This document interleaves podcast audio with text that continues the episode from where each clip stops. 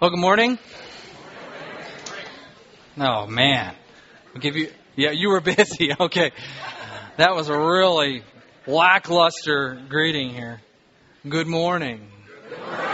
Thank you. Much more better. Much more better. Um, ooh.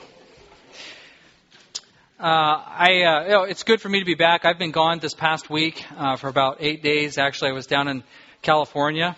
It's good for me to be back. Let me say.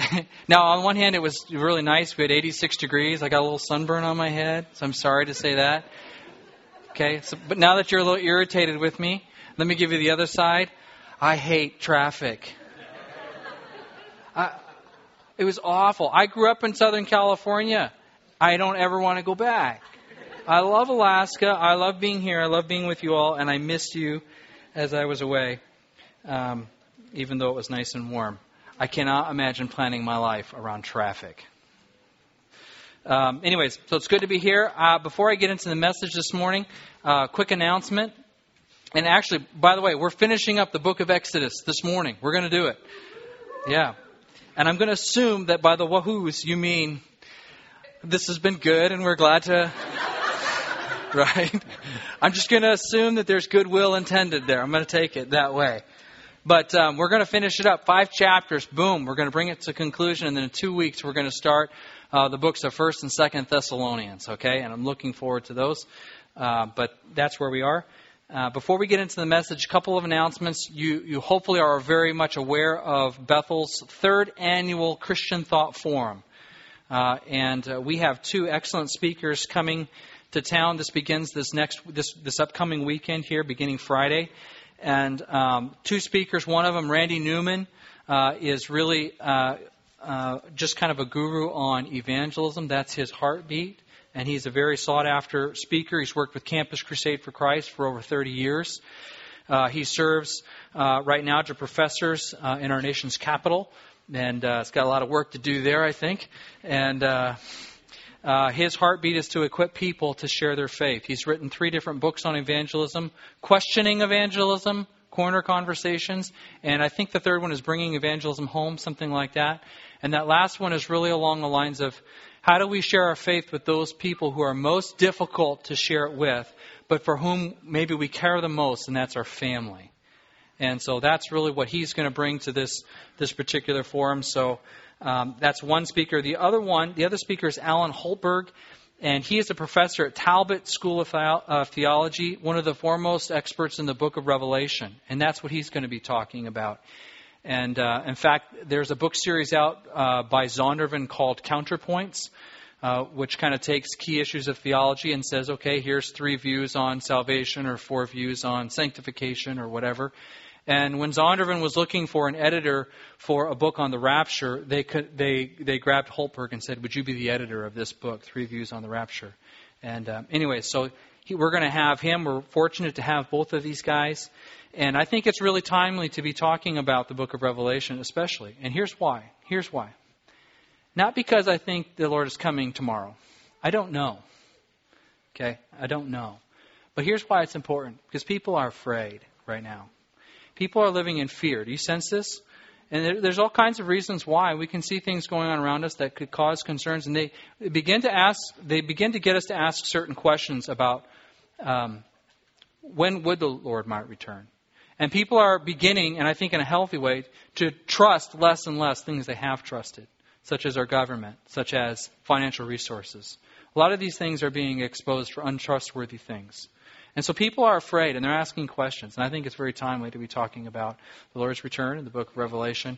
And obviously, that's one of the reasons I've, i chose First and Second Thessalonians. So, I hope you will take advantage of this uh, forum that's coming up this weekend. Starts Friday at 6:30. It's free, and I hope you'll bring as many people as will come with you. So, uh, please invite your friends. Let's pray, and then we will, to your great joy, conclude the book of Exodus. So let's pray.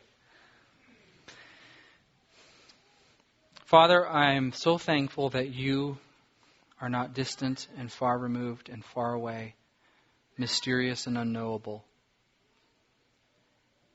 Uh, you have revealed yourself to us in this world and in your word and in your Son, Jesus Christ.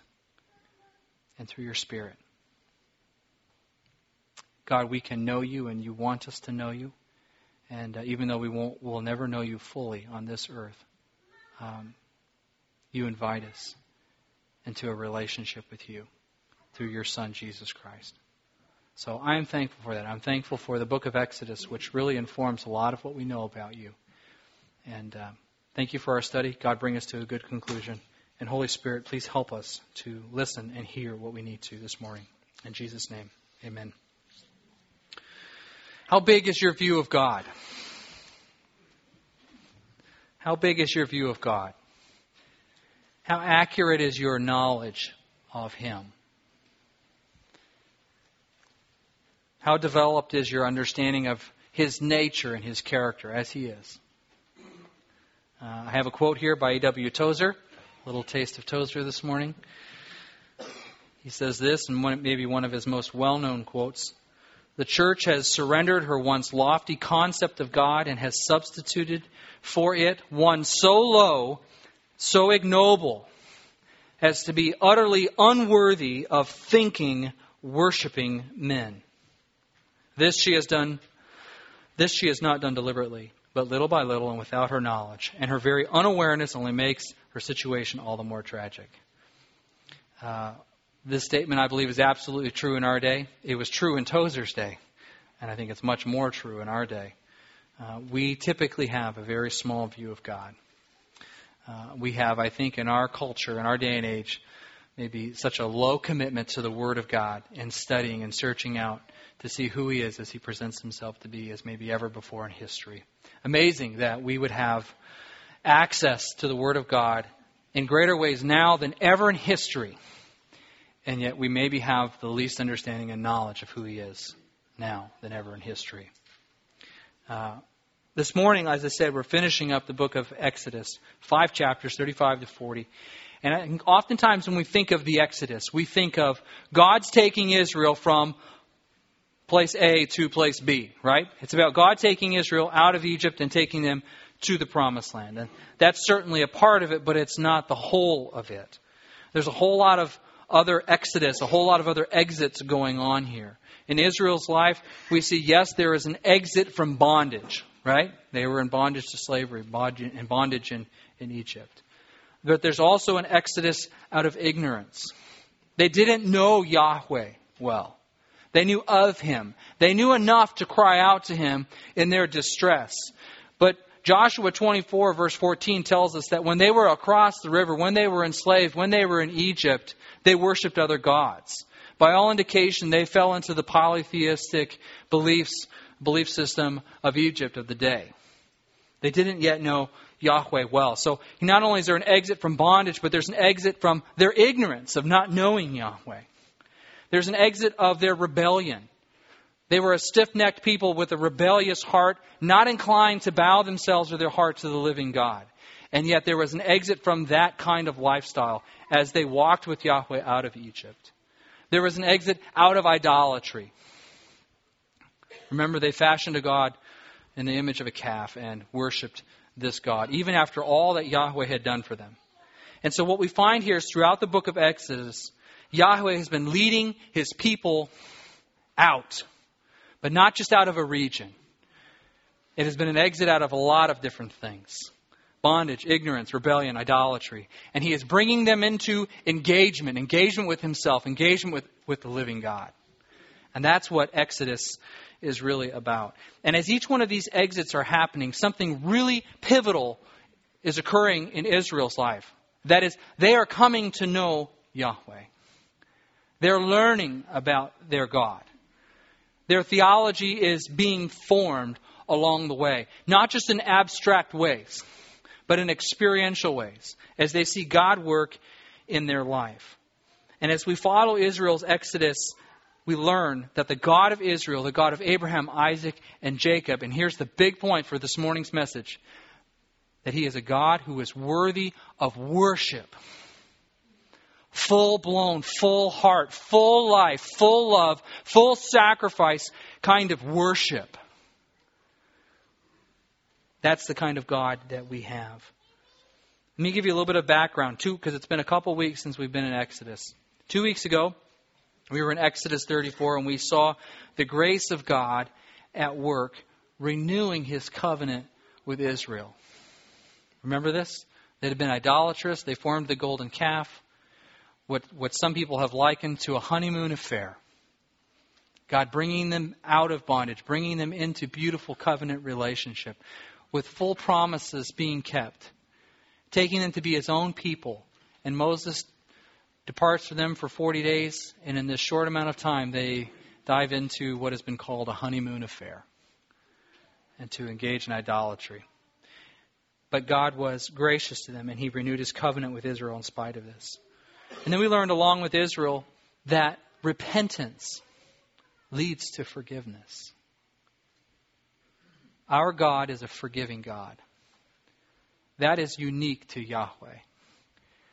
I dare you, I challenge you to find any other God in the construct of man's design that is forgiving. It is unique to Yahweh that he forgives sins.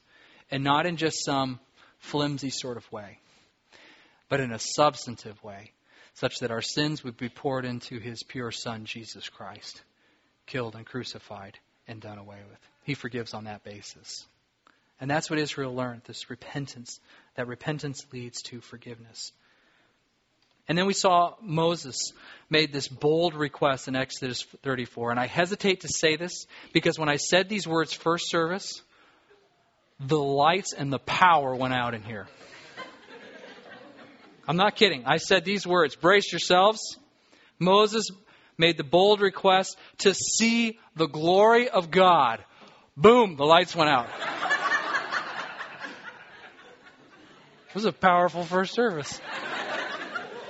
Yeah. Um, incredible bold request of Moses, right? Can you imagine making that claim? After all that he's seen God do, after all they've experienced with Yahweh, to make that claim, Lord, I want to see your glory.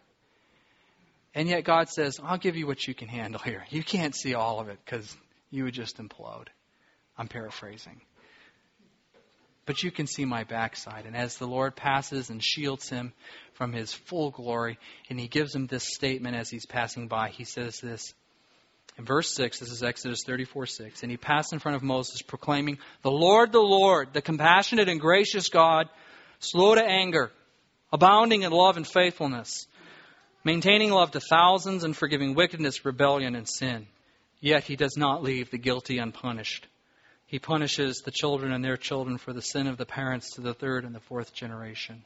And Moses bowed to the ground at once, and he did the right thing. He worshiped. He worshiped. Um, I showed you last week, too, or a couple weeks ago, rather, how these declarations of God, this self disclosure, this revelation that he gives to Moses of himself, that these are not just abstract theological statements that he pulled out of thin air but as he speaks about his attributes to Moses, these attributes would have absolutely resonated with Moses and Israel because they were the experiences that they had had with Yahweh. When it says the Lord, the Lord, we understand that God is giving his personal name. It's Yahweh, Yahweh. In other words, he is a personal God. When he says it twice, the Lord, the Lord, Yahweh, Yahweh, he is communicating that he is a God that does not change. The promises that he gave to Abraham, Abraham he is keeping now in Israel, taking them out of this land. And as it goes on to say, the compassionate and gracious God, this would have resonated with Israel. They would have remembered, yes, this compassionate God heard our cries and heard our prayers for help. And he not only heard them, but he acted. He was moved by them. His compassion caused him to act and to bring us out of the situation that we're in. Slow to anger and abounding, slow to anger and abounding in love and faithfulness. This would have resonated with Israel. They would have remembered that they were whiny along the way, right? Like a five year old in the back seat on a long road trip. Are we there yet? Are we there yet? Are we there yet? I was saying that first service, and a little kid in the front row goes, That's me! And I said, Brother, that's all of us. We're whiny and complaining. Are we there yet? Are we there yet? They whined all, about all kinds of things. To the Lord. So when he said that I am slow to anger and abounding in not just love and faithfulness, the Hebrew word that is hesed love, loyal love, covenant love, love that stays with, love that persists. And Israel would have said, Yeah, that's the God that we've experienced. That's how he is related to us along the way. And when it goes on to say, maintaining love to thousands, we look at that and go, what, thousands? Isn't there like a million and a half Jewish refugees here? Did he just love a handful of them? A few thousand of them? It's literally thousands of generations. Generation after generation after generation after generation, such is the ongoing love of God. And that would have resonated with them, for they had been in bondage for 400 years. But God's love continued. His love to thousands, thousands of generations. And it goes on to say, forgiving wickedness, rebellion, and sin. This isn't an abstraction, this is a specific reference. Israel would have said, Yes, He forgave our wickedness, our rebellion, our sin. We worshiped the God of our own making. We, as stiff necked people, rebelled against Yahweh. We turned our backs against Him. He was drawing us into an intimate relationship with Himself, extending a covenant to us. And we, in wickedness, rebellion, and sin, delved into idolatry. They would have, this would have resonated with them. Yes, He does forgive these things. It goes on to say he does not leave the guilty unpunished. He punishes the children and their children for the sin of the parents to the fourth, third and fourth generation. I think their hands would have been on their heads and they would have remembered yes, God is a holy God and a God of judgment. We don't like that about him. Our culture is offended about that. But the reality is, it's so. It is so. He is a holy and a righteous and a God of judgment. And they would have remembered their 3,000 brothers and sons and children that were killed that day because of their idolatry. They would have remembered that. So this statement is not just an abstract theological statement, it's a statement of God disclosing to Israel who he is. And they, they would have said, Yes, we understand this to be the God that we have walked with on our way out of Egypt. As we get to the end of chapter 34, we find God renewing his covenant with his people. Moses goes back up to Mount Sinai, meets with God, and receives uh, the, sort of the Ten Commandments and the law all over again. The first time God wrote it out, remember that? In his own hand. What did that look like? I know I'm sorry to say the only image that pops into my mind is the elvish writing, you know, of Lord of the Rings or something magnificent like this that illuminated, I don't know. But this second time, Moses has to do the work. I'm not sure why that is. I just wonder, but he did. Moses had to chip away and, and rewrite the covenant here. And we're told that he met with God on the top of Sinai for 40 days and 40 nights, no food, no water. And when he came down, his face was radiant because he had encountered the living God. And it manifested himself in his countenance. And people could see that. Could see that. And so as we transition out of 34 and into 35 and the rest of the book, uh, we have this whole new scene, a whole new sense, a whole new feeling of things. It's a new day. It's a new day for Israel. There is new hope, a new beginning, so to speak. Israel gets a fresh start. This cloud of heaviness that was on them because of their sin and their idolatry and everything else is now lifted. And the expectation, and actually what we're going to see at the end and the culmination when the tabernacle is built, the cloud of heaviness taken away, and a cloud of the glory of God comes and indwells the tabernacle and leads them from that point on. And so there's this very clear shift that's going on here and this, this change. And we see that maybe for the first time in the book of Exodus, Israel is now willing to arrange their life around God and to arrange their affairs around Yahweh. Now, you almost expect, when you come to the end of the book, for it to say something like, and they lived happily ever after. And anybody who's followed the story of Israel knows better than that.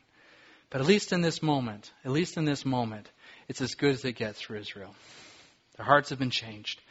And chapters 35 through 40 really are about, about the obedience of Israel to do just as the Lord had commanded. That phrase shows up more than 25 times in the next five chapters. So if you ask me, what are the next 25 chapters, or excuse me, next in the next five chapters about?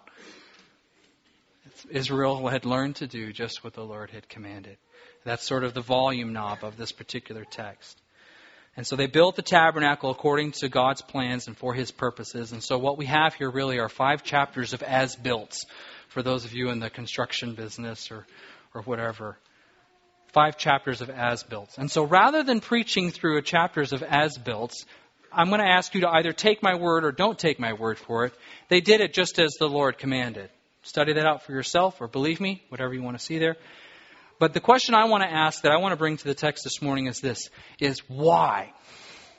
Why now? What changed Israel's heart such that now they're willing to arrange their life and their affairs around the commands of Yahweh? This stiff necked, rebellious people now willing to obey. What changed? What changed in them? What happened? What occurred?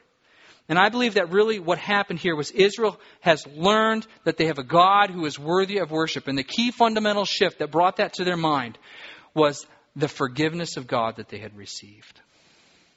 They should have known earlier. They saw God's power. They saw it displayed. They saw that they had been graciously been invited into relationship with Him. They saw the commitment of God expressed in His covenant. But for whatever reason, they kept him off, stiff armed, away, distant. And now, when they have received generous forgiveness of God by his grace, something changes in their heart. And I believe that to be the oper- operative action here that caused them to begin to change their life and their heart around Yahweh. They had seen the grace of God expressed through forgiveness. And I believe that's what changed their heart. Jesus himself said in the New Testament, He who has been forgiven much what? Loves much. He who has been forgiven much loves much. And I think Israel had been confronted with the amount of forgiveness they had received. I believe it was the grace of God expressed through forgiveness that compelled them to worship. And so, what we're going to do this morning, and this, uh, you're going to be writing feverishly for those of you who like to take notes. We're just going to rapid fire go through the book of Exodus and see the grace of God at work in Israel's life from beginning to end and see how it all culminates in the tabernacle. Okay? Here we go. You ready? It was by the grace of God, first and foremost, that He chose Israel to be His covenant people. This promise made to Abraham in the Abrahamic covenant years before. Was Abraham a good guy? Was he so winsome, so compelling? Did he deserve it when this covenant was made to him? When the covenant was made to Abraham, he was an idolater. It was by God's grace that he even called them to be his covenant people. God's divine, self choosing grace that he called Abraham. It was by the grace of God, secondly, that he chose Moses to lead them. When we think about who Moses was, we might be inclined to think, after we've gone through the whole book of Exodus, to think, yeah, Moses was a good guy, good leader. But consider who he was when he was called. By the grace of God, he had been spared a death that he would have expected to have had as an infant because of what was happening in Egypt. But God spared his life and brought him into the home of Pharaoh and equipped and trained and developed him there. And so we might be inclined to look at that and say, yeah, see, he was prepared, he was ready, he was qualified. It's because of his qualifications that God called him. And yet we also remember that Moses took those qualifications and his first act of leadership was what? Murder. And his second act of leadership was retreat. He was an insecure man and an inarticulate man. And yet God would use him to pen the Torah, the Pentateuch, the first five books of the Bible. It was by the grace of God that he chose Moses to lead them, a murderer, an insecure man, an inarticulate man. It was by the grace of God that he rescued Israel from bondage. Uh, as I've already stated in Joshua 24, we know that it's not that they were so good and so innocent in bondage, but in fact, they were idolaters themselves. They were worshiping other gods. They called out to Yahweh, but I wonder how many other gods they called out to. But Yahweh answered. It was by the grace of God that he demonstrated his power, not just to Israel, but to all of Egypt, in the way that he removed them from Pharaoh's grasp. Do you remember this? Ten plagues that came upon Egypt, one at a time. Each one specifically directed at a false deity of Egypt. One at a time, God is prying Pharaoh's fingers off of his people. And he did it in such a way that he systematically dismantled their polytheistic beliefs, showing himself to be the one true God. I love the words of Carl Laney when he says that what God could have done in an instant, he did by degrees to show his all, all surpassing power. God, it was by the grace of God that Israel plundered Egypt. Remember this scene. They're leaving in haste, in hurry, to the point where their bread's not even finished yet. Right? They're taking food out that's in process of, of being made. And God tells the women, go to your neighbors and just ask them for stuff. And they do. And God inclined the hearts of the Egyptians to enrich them. And so they walked out with lavish um, garments and jewelry and ornate things. And so they plundered Egypt. They, they walk out in formation with all of these goods draped upon them as though they had fought a victorious battle and plundered their enemies. They had never had to lift a finger because God did it. It was by His grace that they plundered Egypt. And these gifts that He gave to them were to later be used for the building of the tabernacle. And yet they would misuse them at first. They would misuse them first. It was by the grace of God that He provided for their needs along the way. And He did so in such a way as to show His care for them and His concern for them, as He provided manna, right? As He provided quail, and as He provided water. Even to the point where they came first upon bitter water, and they complained and they grumbled, and they said things like, If only we were back in Egypt where we had pots of meat, right? That one just cracks me up. Pots of meat, whatever that is. Um, but God provided for them. He provided for the day, daily needs. He did it for over 40 years. And He did it in miraculous ways to show His provision. Um, it was by the grace of God that He was patient with their testing. Remember their testing? The place that was renamed Massah and Meribah, the place where they accused Moses and they put Moses on trial. And that place where they tested God. Why did he bring us here? Why did he do this to us? And yet God was patient with that. And it was by the grace of God that he extended a covenant relationship with them. I want you to think about this. Men, how many of you, if you were asked, Go find yourself a bride.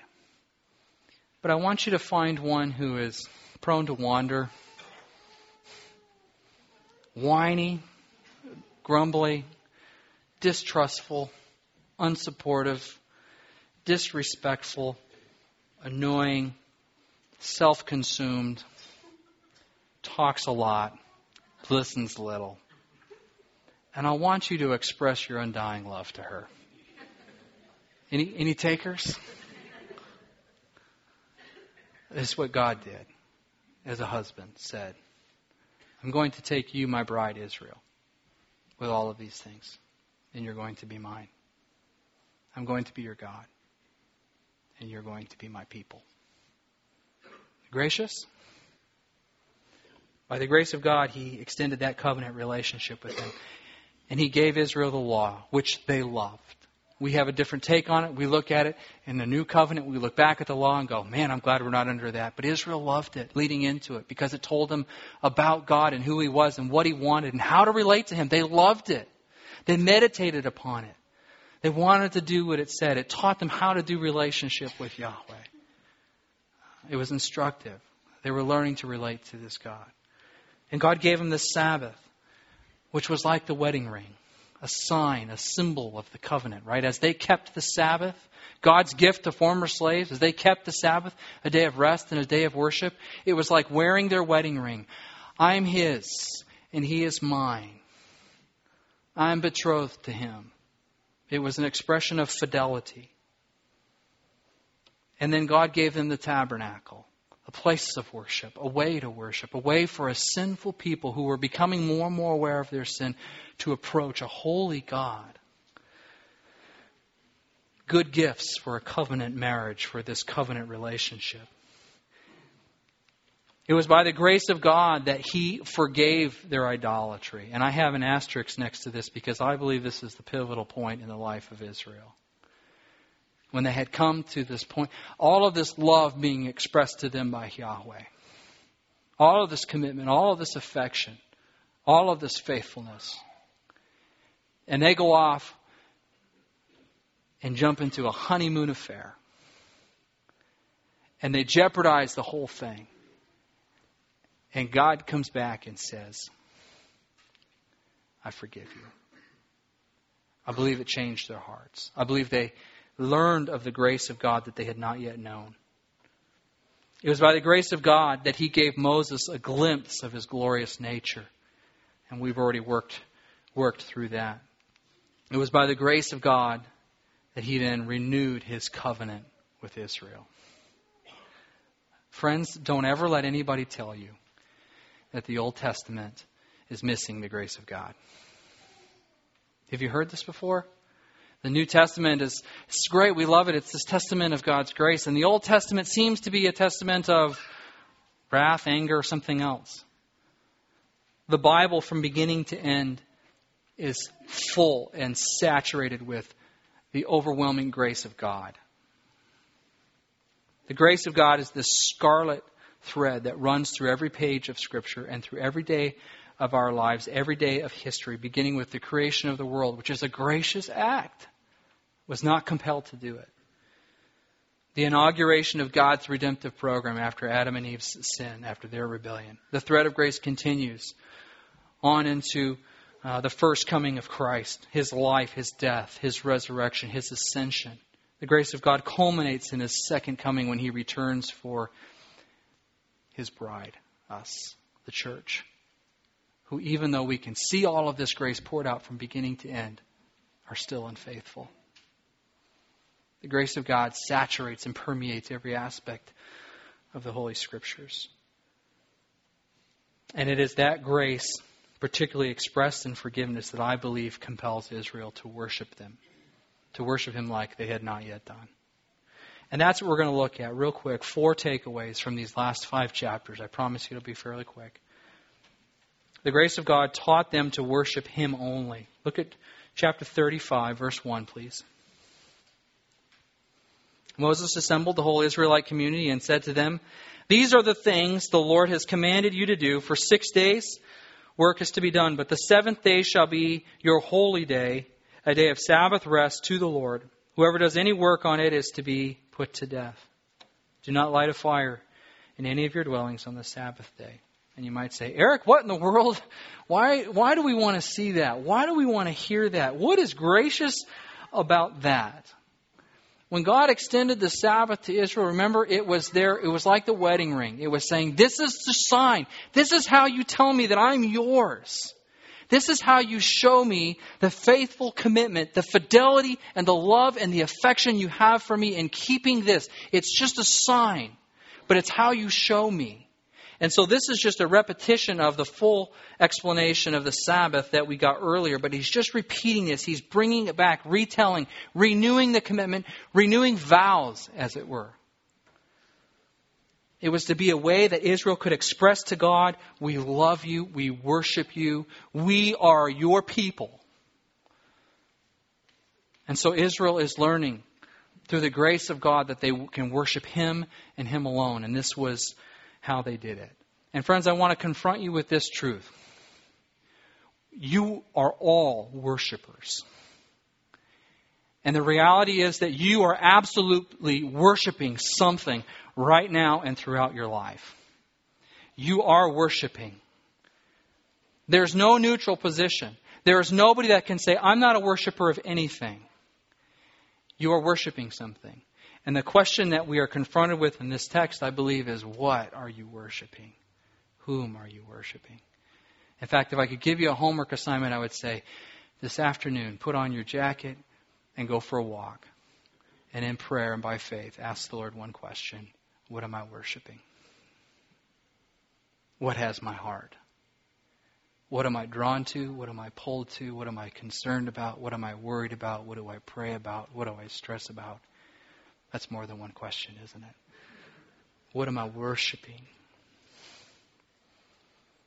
Israel had more than dabbled in other objects of worship, but God's forgiveness compelled them to worship Him alone.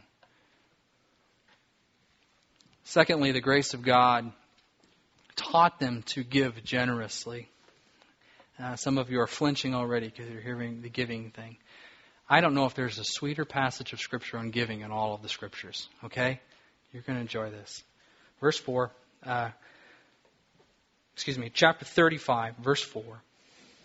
Moses said to the whole Israelite community, This is what the Lord has commanded. From what you have, remember, where did they get what they have? Had they worked so hard to get it? No, they plundered Egypt by walking out and doing what God had asked. God said, Just ask. Okay. Can I have what you have? Sure. And they walked out enriched. All right, so let's just remember that. From what you have, take an offering for the Lord. Everyone who is willing is to bring the Lord an offering of gold, silver, and bronze. And let's just say the list goes on from there, okay? There's all kinds of, of things from which gifts would be brought. Now skip down to chapter 35, verse 20. And we'll see Israel's reaction. Verse 20. Then the whole Israelite community withdrew from Moses' presence. Offended? Do you think? Let's see. And everyone who was willing and whose heart moved them came and brought an offering to the Lord for the work of the tent of meeting, for all its service, and for the sacred garments. Now skip down with me to 36 2. Then Moses summoned Bezaleel and Oholiab and every skilled person to whom the Lord had given ability and who was willing to come and do the work. They received from Moses all the offerings the Israelites had brought to carry out the work of constructing the sanctuary. And the people continued to bring free will offerings, morning after morning. So all the skilled workers who were doing all the work on the sanctuary left what they were doing and said to Moses, The people are bringing more than enough for doing the work the Lord commanded to be done. Then Moses gave an order, and they sent this word throughout the camp no man or woman is to make anything else as an offering for the sanctuary. And so the people were, get this, restrained from bringing more because what they had already had was more than enough to do all the work. What a contrast to the offering that was taken for the idol. Do you remember this?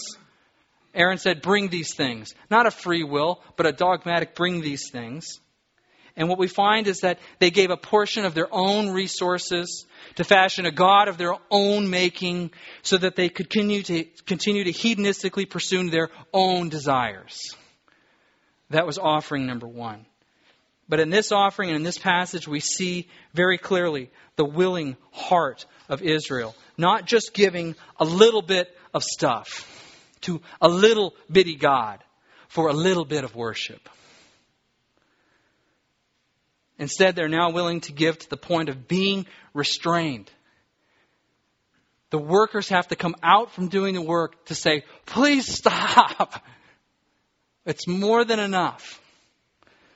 These skilled workers are now turned into bouncers. Can you imagine? Imagine this offering lines in the church. Imagine, imagine the church divided by velvet ropes out in the foyer, zigzagging on its way out, with little, with little signs along the way that says, Your wait is now 30 minutes. Do you know?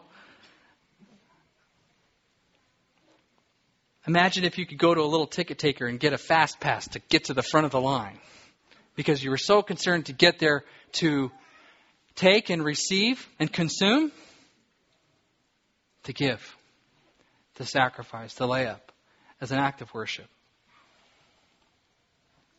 Imagine the elders coming out and saying to the line of people queued up in the foyer beyond the velvet ropes, beyond the ticket takers, and beyond the rest, please, no more.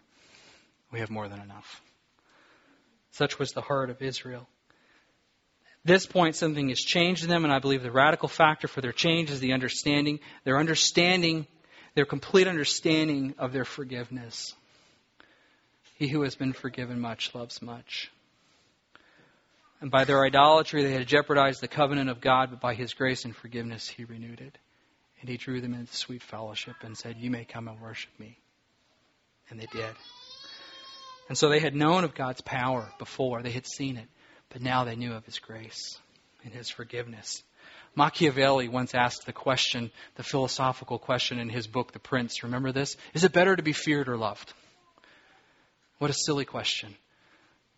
It's asked of someone who's not read the scriptures. It's better to be loved. And the grace of God made them be a generous people. His expressed love to them in grace and forgiveness. The grace of God taught them to obey Him fully. Look at chapter 39, verse 42 and 43. The Israelites had done all of the work just as the Lord had commanded Moses. Remember, that's the repetitive line. Just as the Lord had commanded. Just as the Lord had commanded. 25 times, five chapters. Moses inspected the work and saw that they had done it just as the Lord had commanded. And so Moses blessed them. By my count, more than 25 times. Israel's reaction was to do just what the Lord had commanded. I've told you before, you've heard me say this, that obedience is God's love language. It is His love language. And let me clarify that. It is not how we receive His love. Okay? You will never, ever, ever get God to love you any more than He does right now. His love for you on your worst day is as full and as complete and as overwhelming and consuming as it is on your best day. His love is perfect all the time, all the time, not just when you're really, really good. And the reaction to such overwhelming, gracious love of God is to obey Him. It's His love language because it's how we express our love to Him. It's how He receives our love. He loves us constantly and relentlessly consistently. And when we are aware of that, we respond in obedience. As Eugene Peterson has coined the term, I wish it was mine, a long obedience in the same direction. A response to his love. And finally, the grace of God taught Israel about the coming Christ. And you look at that and you say, What? Where's that? Show me that in the text. I don't see it. Where's Jesus in Exodus? Where's Jesus in Genesis? Where's, where's Jesus in the Old Testament? He's everywhere. Can I just say? This has been a convicting point for me, something that I've been pondering. I want to say this about you guys. I love, something I love about this church is your appetite and your hunger and your love for the Word of God. I am so proud of you in that. And when I'm away and I get to brag about you guys, people always ask me, tell me about your church. And I get to say, they love the Word of God. And I know if we didn't teach the Word of God, you'd all have a problem, and I'm pleased with that. You should have a problem. There is a, there is a risk here, and I think Jesus warns us about this in John chapter 5, verse 39. He says this He's saying, He says, You study the Scriptures diligently because you think by, that by them you have eternal life. And then he goes on to say something, he says, But they speak of me. Let me ask you this question What scriptures was Jesus referring to? The Old Testament. The New Testament had yet to be written. He said, You search the scriptures intently. He's saying, You're looking at the law, you're looking at the covenant, you're looking at all these things how to obey, how to perform, how to earn my love, all these kinds of things. He's saying, But they all speak of me. They point to me. They prepare you for me. Salvation is found in Jesus Christ. They point to me. Jesus is the center of this whole book. Everything that comes before him points to him. Everything that comes after it points to him. The full testament of God, the old and the new, points to Jesus Christ. He is the center of the whole thing. And Exodus, in lots of different ways, is a fancy theological term, what we call pedagogical. It's instructional, it's tutorial, it teaches, it prepares, it points to. It points to, Exodus points to a greater Exodus, not just a bondage of slavery, but a bondage to sin. There is a greater Exodus. we learn about Moses, a good leader, but there is a greater Moses. Moses was a friend of God. Jesus is the Son of God. It speaks of a greater covenant. A covenant that Jeremiah speaks of, where he says, I will take their heart of stone and I will give them a heart of flesh. The Holy Spirit indwells us when we place our faith in Christ, and He empowers us to do what we could not do before. There is a greater sacrifice. Levitical system was beautiful, it was wonderful. Israel loved it. They could approach a holy God. A sinful people could come to a holy God in the tabernacle, offer sacrifices, and receive some sense of forgiveness. And yet the forgiveness was incomplete because God does not forgive just forensically, but all forgiveness is based upon Jesus Christ. Christ came because sins in the beforehand were left undealt with in a just way. But all of the sin and all of humanity that had been overlooked previously was poured into Christ in one moment. And all of sin for all time was crucified in Him. There was a better sacrifice coming. There was a better priest coming. The priest served diligently, but remember they were flawed people. They had to, they had to give an offering in the brazen altar. Then they had to wash. They went in with particular garments. They went in there with a safety cord on their ankle, remember? Just in case. I love what A.W. Tozer says about Jesus who is in heaven advocating for us right now. He says that there is a glorified man at the right hand of the Father in heaven, faithfully representing us there. We are left here but for a season among men. Let us faithfully represent him here. There's a better priest, and there's a better tabernacle. The tabernacle that we have here just just points to, just looks forward to in John 1:14 we're told this, the word became flesh and made his dwelling among us. And that word is literally tabernacle. He tabernacled among us. He dwelt with us. And one day we will dwell with him completely and fully because of God's gracious forgiveness in our lives, because he gave his son Jesus. All of these things, everything in Exodus points to Jesus, who is the center of it all. Amen?